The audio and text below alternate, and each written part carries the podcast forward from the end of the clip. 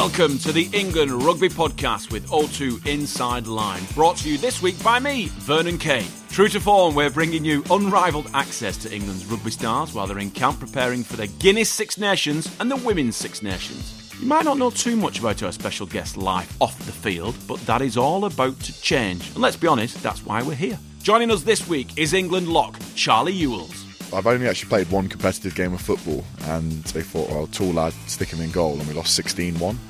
Um, so pretty quickly worked out that now maybe this one isn't for me. And then I had a friend at, I had a friend at school who had started at Bournemouth Rugby Club and said, "Oh, you know, I'm giving this a go and I really like it. I think you know you should come down as well." And that's kind of where it started. And then yeah, never really looked back. As well as finding out more about Charlie, we'll also hear from another impressive English youngster, Red Rose Hannah Botterman. Who would play you in a movie? Peter Kay. But up first, here's what happened when O2 Inside Lines Paul Bunker sat down with Charlie Ewels.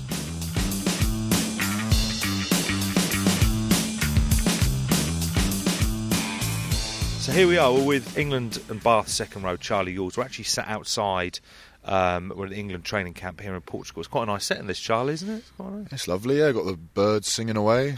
It's not raining. It's not sunny. It's somewhere in between. Yeah, nice for you guys come out to Portugal. It must be quite nice, isn't it? Get a few days over here. Yeah, I think. Um, well, this is you know actually this is my eighth time coming here uh, to this this training facility, but it's you know it's got everything you need. It's accommodation, the food. We bring um, we bring a chef with us who's amazing, Carl. Uh, so the food's always always quality. They have got the gym, the pitch, which is which is all you need. Let's uh, start off with Charlie Ewels a young man. Tell us a little bit about where you grew up and your formative years. So I'm from Bournemouth. Most of my family still live in Bournemouth. Grew up there till stayed in Bournemouth till I was 16. And then I was fortunate enough to get a scholarship uh, to a boarding school, and I went to Bryanston, which wasn't too only half an hour, 40 minutes down the road in Blandford.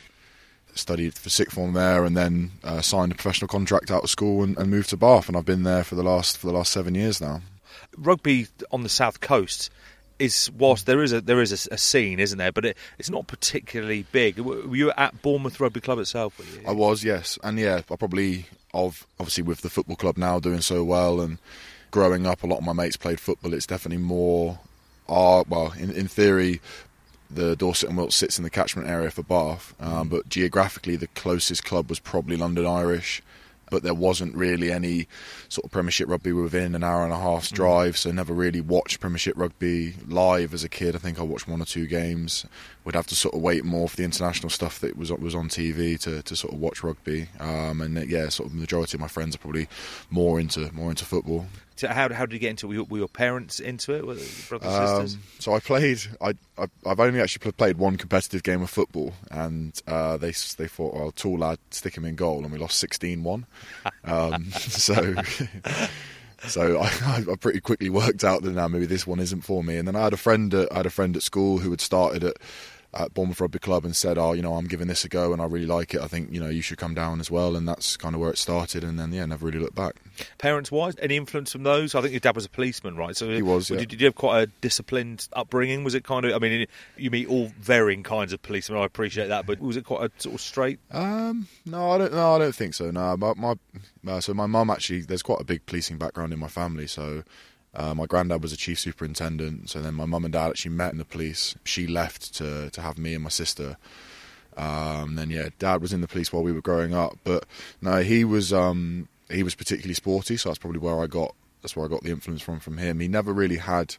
So funnily enough, the sort of the one sport he didn't play was rugby. He, Growing up, he played football. I played a lot of basketball growing up as well. I played basketball sort of till I was 16, and then at that point, I had to choose had to choose between the two, and, and chose rugby. But yeah, he played he played a number of sports, and then had a big influence on me as well, just from that kind of.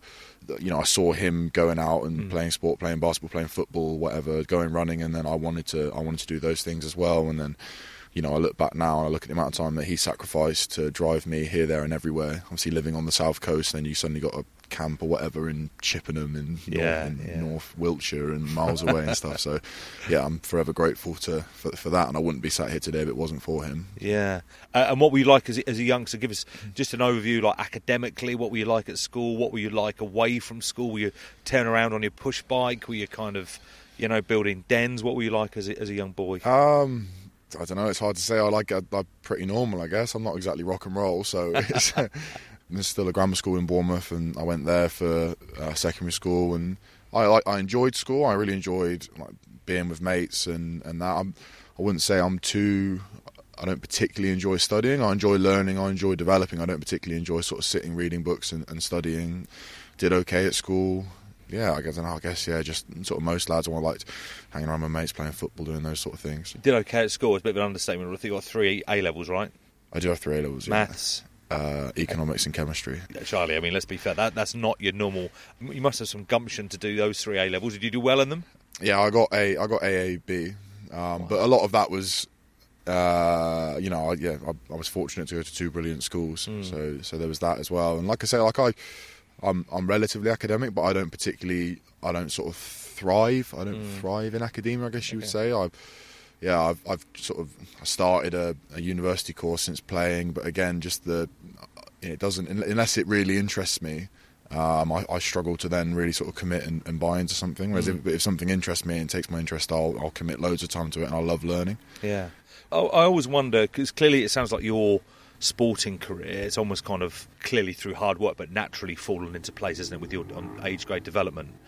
Is there always a pinch point in your life where you actually think rugby's the way I'm going now, and I'm not going to do per se a, a, normal job? Yeah, yeah, I think so. I remember around. I remember going to to Brighton. I went on a rugby scholarship, um, and at that point, I'd played. I played England 16s, which at that age was, you know, is a huge, huge deal. And I think then that was obviously then I had the hunger to like, no, I really want to. I really want to do this full time. Obviously, then you've got everyone telling you and sort of keeping you grounded, if you like, around you, saying like, no, you still need to study, you still need to get all these things, these Mm. things in place. But I'd say around 15, 16, at that point as well, I was in the in the Bath Academy, so I could see, I could sort of see a pathway in front, in front Right. of me. I could see guys that were older than me, who were sort of two, three years older than me. They were now starting to sign contracts and start with the club. And actually, I was going, no, I want to be, I want to be that guy. That's what I Mm. want to do. Do have you dealt with much rejection? Have you had moments in your life where you kind of on that pathway as a youngster? Were there moments where you just thinking, oh, you know, Yeah, there, there, there was a couple. To, to be honest, if anything, I wish I kind of wish I had more earlier. I, like you say, I, I, I probably was. I was extremely fortunate early to get selected for England 16s, and then I remember not getting selected for England 18s at my first go, and then actually um, that was that was at the start of the Six Nations. By the middle of the Six Nations, I was in the tournament and I was playing, but I probably handled that really badly because I hadn't had, from a sporting point of view, being obviously when you're younger and you're bigger, you're, you're naturally probably going to be better at those sports. So I probably didn't deal with that rejection well at all. Um, and then similar sort of thing at, at the club as well. I sort of came into the academy, d- didn't play at all in my first year. Then I started playing in my second year, and then through injury, through other guys being injured, and then actually when those guys came back and I wasn't selected again, I probably handled that really badly. So, you know, I've learned massive amounts about myself. You know, and, and actually, the when I look back now, the the moments in my career where I've kicked on and pushed on the most have always been off the back of some sort of failure, some sort of rejection. Uh, and you kind of think like, yeah, oh God, I wish that happened to me when I was 16, 17, and actually, you know, I'd be a few steps ahead maybe. Uh, I guess you can always look back and wish things were different, but all you can really control is, is now. But no, I've definitely made my biggest strides forward, and then particularly under Eddie, I've I've been selected, I've not been selected, but I think I've grown the most as a player and as a person when I've when I've not been selected, and I've had to go away and properly Mm. look at myself. captaincy? I want to talk about because you a captain England under twenty, right, and captain at Bath Yeah. this season as well. How would you describe your captaincy style? How would Um, you hold a mirror up to yourself? Yeah, I think naturally I'm more sort of detail driven. I'm a huge believer in actions over words. Uh, not to say that I won't, I won't speak in front of the lads, but I would never ask something of, of the guys that I wouldn't expect of myself, and uh, probably more to do with. I think, I think uh, people are probably naive to think that you know captaincy is a one man band and leadership is a one man band, and that you go around on your own and Captain Fantastic give these speeches and stuff. I think you know the way that rugby is now, that the, there's so much detail in so many areas of the game that I can, I'll never wish to explain and understand all of them. And actually, having other brilliant leaders in the team around me, my job then is actually just bringing all of that together and making sure I'm getting the best out of those guys. Um, and I'm fortunate at Bath to have some super experienced guys and other guys that are real experts in their areas. And actually, like I say, my job is just making sure that they're doing their bit at the right time and you know again coming back to the the actions over words things that make sure that they're performing to, to the level that's that's suitable Do you enjoy? Do you enjoy captaincy? Because know, we've seen I mean, there are countless names of guys that have taken on captaincy, and there's a lot of responsibility coming out. You know, your role in the line out, your role on the pitch, you know, in the position you play, a very physical, strong, demanding position, and then the guy is actually trying to build a picture of what's going on in the game as well. And I appreciate. But do you enjoy it? Is it something that you sort of kind of feel that your shoulders get bigger, your chest gets out, and get amongst it? And, and maybe you can talk about your development to that as well, because clearly captains take on that mantle, don't they? But it doesn't just happen at the click of fingers. Yeah, uh, no, I, yeah, I do enjoy it. I do enjoy it, and I think when I was younger, uh, and I was in those roles in, in teams before, I, I, guess I think I thought more, no, I've got to do everything. Mm. Uh, and I've got to say everything and I've got to be in charge of everything. And then actually, as I've got a bit older and now I'm in this role with the club and, and, and loving it and learning so much every day, um, but actually, I feel like the boys will respond so much better to me by showing a bit of vulnerability. I sort of said to mm. them at the start that you know, this is my first time in this role. I'm a younger guy. Um, you know, all I can promise you is that I'll I'll, I'll give everything, and I'll I've got my morals of what I think is right for this team and what's best for us and what's best for me and and the club. Um, and, and, and I'll try and make my decisions off them. But please tell me if I please tell mm. me if mm. I get it wrong, and please tell me if I can do it better. So I'm really yeah I'm really enjoying that. And then in terms of on on the pitch again, it's probably more again as I've got older, it's realizing that all the stuff that you spoke about, you know, actually just me doing my job and playing well is is 95% of mm. what I can do for the team. You know, the other little bits here and there of trying to get the best out of other people. That's we're talking about one two percent things there. You might add another five percent to the performance, but the, you know the main thing that I can give to the team is just I play really well and the line out goes well and I control my area. Hi, I'm Courtney, England Lock, here to remind you to leave us a rating and a review at the end of the podcast. Cheers. If you missed it, don't forget to check out Court's interview on last week's episode. For now, though, let's find out what happened when England prop Hannah Botterman sat down with our very own Nathan Middleton for some quickfire questions.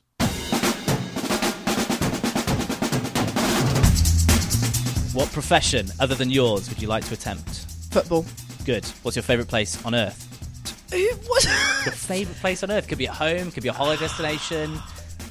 My bed. Your bed. Excellent. Uh, who would play you in a movie? Peter Kay. Peter. okay. Uh, who makes you laugh most in camp? Poppy Cleall. Who or what is your spirit animal?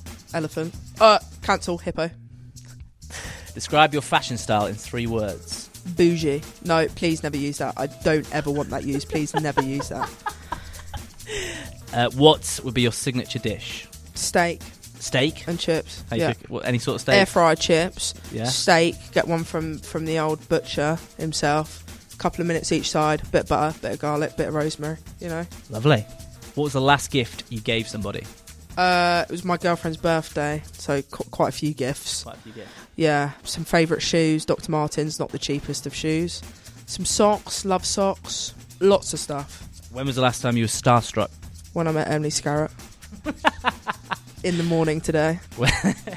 Women's World Rugby Player of the Year. Emily Women's Scarratt. World Rugby- Emily Scarratt. Okay. What is your biggest pet peeve? Uh, rudeness. General rudeness. Hate people that are rude. And describe your dancing style in three words. Uh, you can ask Ugo Monye that question. Uh, Can I? Yeah. And what would he say? He would say, I am an incredible dancer. More than three words, but we'll take it. Thank you.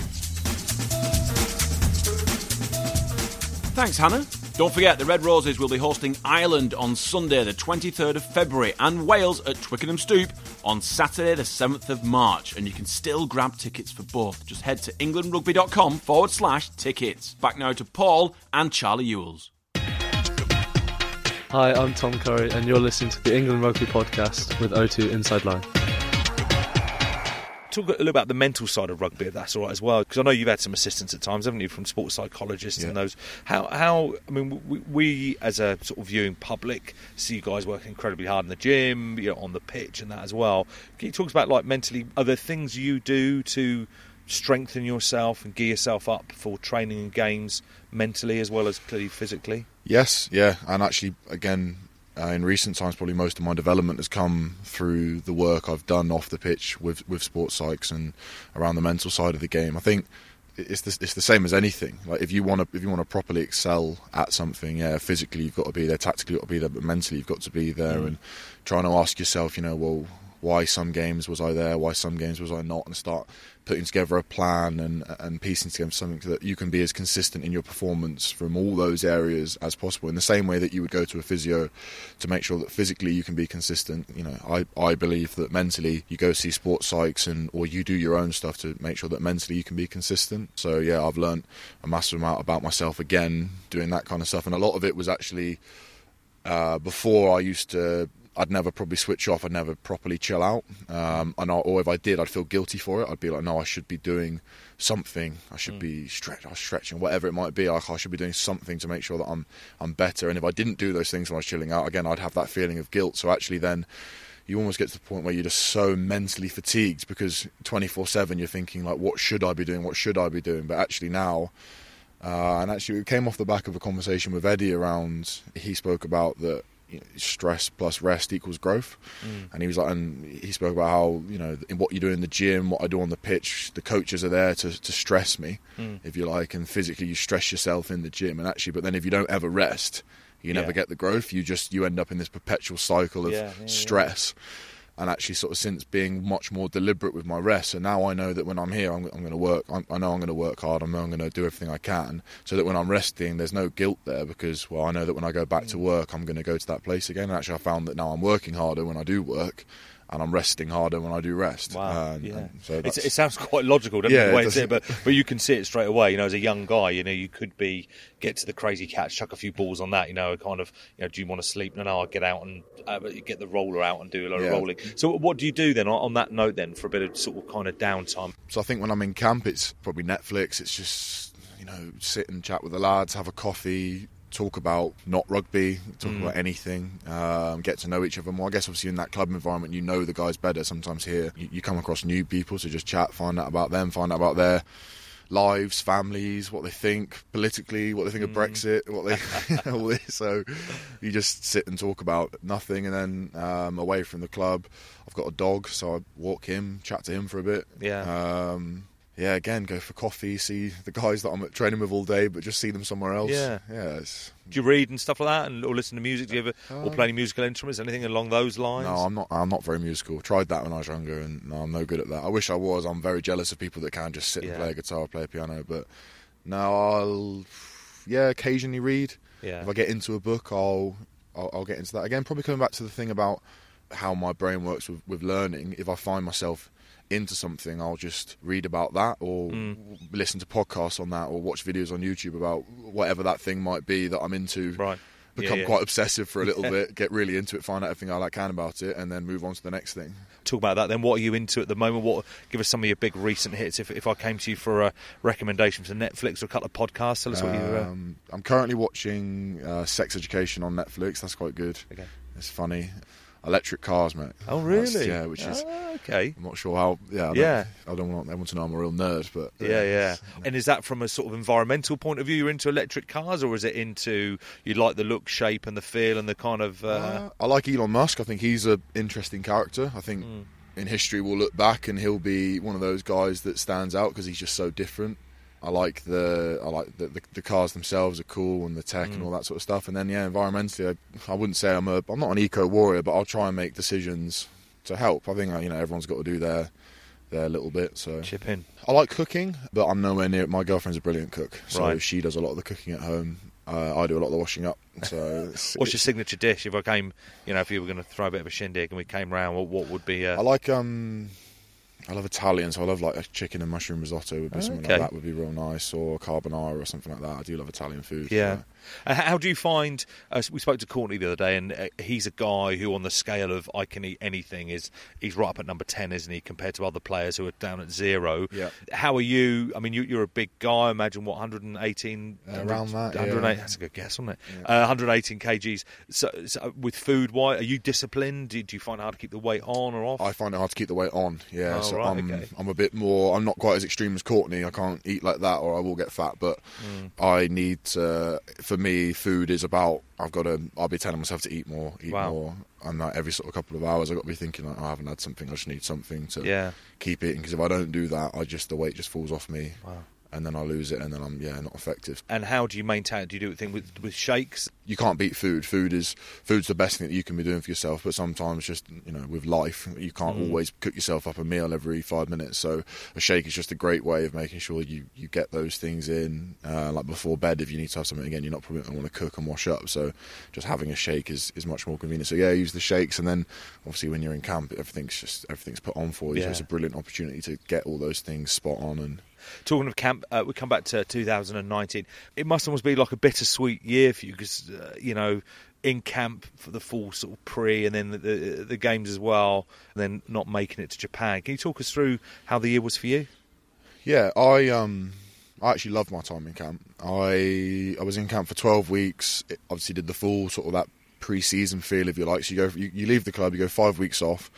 You come into camp, you do twelve weeks. So for seventeen weeks, I'd, I'd not been a Bath player. I'd been either on holiday or I'd been an England player, and I sort of physically and rugby-wise, I took my probably took my game to a place that it's never been before, and it sort of mm. showed me what was possible. Obviously, would I have liked to have gone to Japan? Absolutely. Was I gutted when I found out that I wasn't going? Yes, I was absolutely. But also because so Eddie let us know after the first warm up game. So I played that. I played the Wales test at Twickenham uh, on the Saturday. On the Sunday morning, uh, he was letting guys know whether whether or not they were going to go to Japan or not, and he obviously called me in and and, and told me and. You know, I was. It took me a while to. He, he told me just to go home that day, so I sort of but then, you know, I'm extremely grateful that he said to me, "But I want you to continue preparing the team and continue preparing with the team. Um, like you, you know, it's a we don't know until that plane flies who's going to go, and it's a squad effort. And you know, I was really grateful for that because I think if I'd have, if that would have been it, I think if that Sunday morning would have been like, right, that's it, you're done, back to your club. I'd have probably just been left a bit lost and a bit, mm. oh, all that work, and I, you know, I've, I've probably never worked as hard as some of the sessions that we did in that in, in, in that build up and then but as it was I sort of went home for the afternoon and again took the dog out had a chat with him about it all and he, he didn't seem too bothered so yeah and I just sort of said to myself like well look you know it's nothing happens till it happens so you know mm. go back into camp keep preparing. And, and then sort of nothing really felt different because on the Monday we all met up again in Bristol after that game.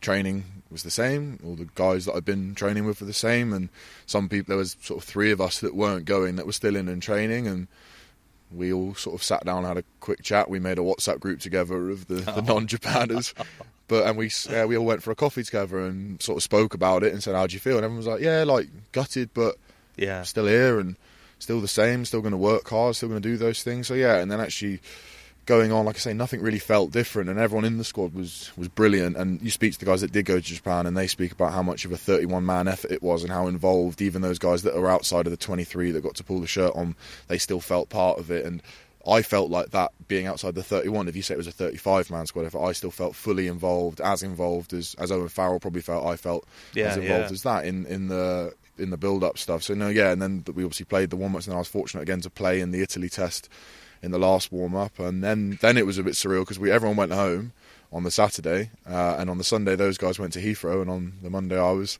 back in the club, and it probably took me a couple of weeks to readjust. Like we, I'd been training with in probably one of one of the top rugby environments in the world with some of the best players in the world at, at this unbelievable level. These guys are pushing themselves to a place that their rugby had never been before, and then it was a uh, it's naturally it's a step down to go back to the club, and I was probably quite frustrated for a couple of weeks that things weren't at the standard that I'd been used to for like I say that 17 week period. Yeah, yeah. But then actually readjusting to no going back to look after yourself and worry about yourself was was a good thing for me, and I took a few days off and went away and sort of cleared my head and Yeah. yeah. But no, I, I look back really really fondly on on on that time on my 12 weeks in camp on on the test matches that I was involved in. So shows a lot of. I don't want to sound sort of facetious here, but for a young guy to have a vision like that, you know, it would be easy to go away and sulk, wouldn't it? You know, imagine after that all that work, but you'd have that open mind and take all those lessons in. I think that's you know it's fantastic, and it can only aid you as a you know 24 year a captain at Bath at 24 years old with your England career, you know, bright in front of you right now. I mean, you you must feel like you're a lot better rugby player. Yeah. for all of that. I think I think it's important. Like I did sulk. I think like I definitely it's really important to sulk. Yeah, Uh, yeah. And Eddie told me go and have a go and have a sulk. Like because if you don't do those things, you're kidding yourself. Yeah, Like, yeah, yeah. It's human. You know, you're trying to suppress human emotions. Of course, I was disappointed. Of course, I was upset. Whatever you want to call it. Um, but it was also really important that that period of time was was 12 hours on a Sunday. Yeah, So I had yeah, my yeah, sulk yeah. and then I'd got over my sulk pretty quickly because I recognised that the next thing was coming. Um, so, yeah, I think if I'd have skipped out of camp and been like, "Oh, it's fine, I'm not bothered," like again, I, Eddie would probably be like, "What's this? Yeah, What's yeah, going yeah, on denial. here?" So, yeah, There's like, serious and I'd have been only I'd only been kidding myself. So no, I definitely went and had my sulk. But then, I guess you flip it and you look at the opportunity that you you've been given and that you've got in front of you. And, mm. and like you say, now I feel I'm in a much better place than I was before I went. I'm a much better player, much better person, all those things than I was before I started that prep. We're on the cusp of uh, Six Nations here, Guinness Six Nations 2020. Um, g- give us, you know, you've seen a lot of rugby just at 24 years old, but give us your thoughts on just how special the squad of players is. Yeah, I think it's probably just how special this environment is. Again, you speak to uh, you speak to some of the older boys, and you know they talk about how it's only when you look back and you realise that this is the place that, that things get pushed forward. This is this is the sort of the pinnacle of, of rugby in this country, and um, this is the team that's gonna that's gonna do those things. And then you know just the way that you train and what you're able to do, and you know you, you make yourself realise the player that you can become when you're in an environment like this. So yeah, it's not for me to speak about the squad. You know, I, I'm grateful to be here, and I'm you know I'm always grateful to be involved. But you know, all I know is that me personally, I you know I really look forward to coming into camp and seeing where I can push things to and take things to, and actually test myself against some of the best players in the world. Uh, and finally, just on, on the Six Nations, then, you know, I'm sure as a young rugby fan looking in, and now as a player who's worked hard to be amongst it as well, you know, how special do you find the whole sense of occasion, the rivalry, the history in it as well? Is, is it special to you like it is to the rest of us as well? It is, yeah, and there's something really, really special around. You know, like you say you grow up and only having Channel One to Four growing up, the only thing that you watch rugby wise all year is the Six Nations. Yeah. Um, and to see again, it's you know you're against your closest neighbours, teams that know each other inside out. A lot of the we've got Welsh guys at the club, so you know you know the you know these guys as well. You the teams properly know each other. It's not like when you when you go play Southern Hemisphere teams, you know you, you never get to play these guys. That's a different experience. But mm. these guys, you know, you've played them number number of times, and you've watched as a kid. You've watched those games, and now it's your chance to be involved in those games. So.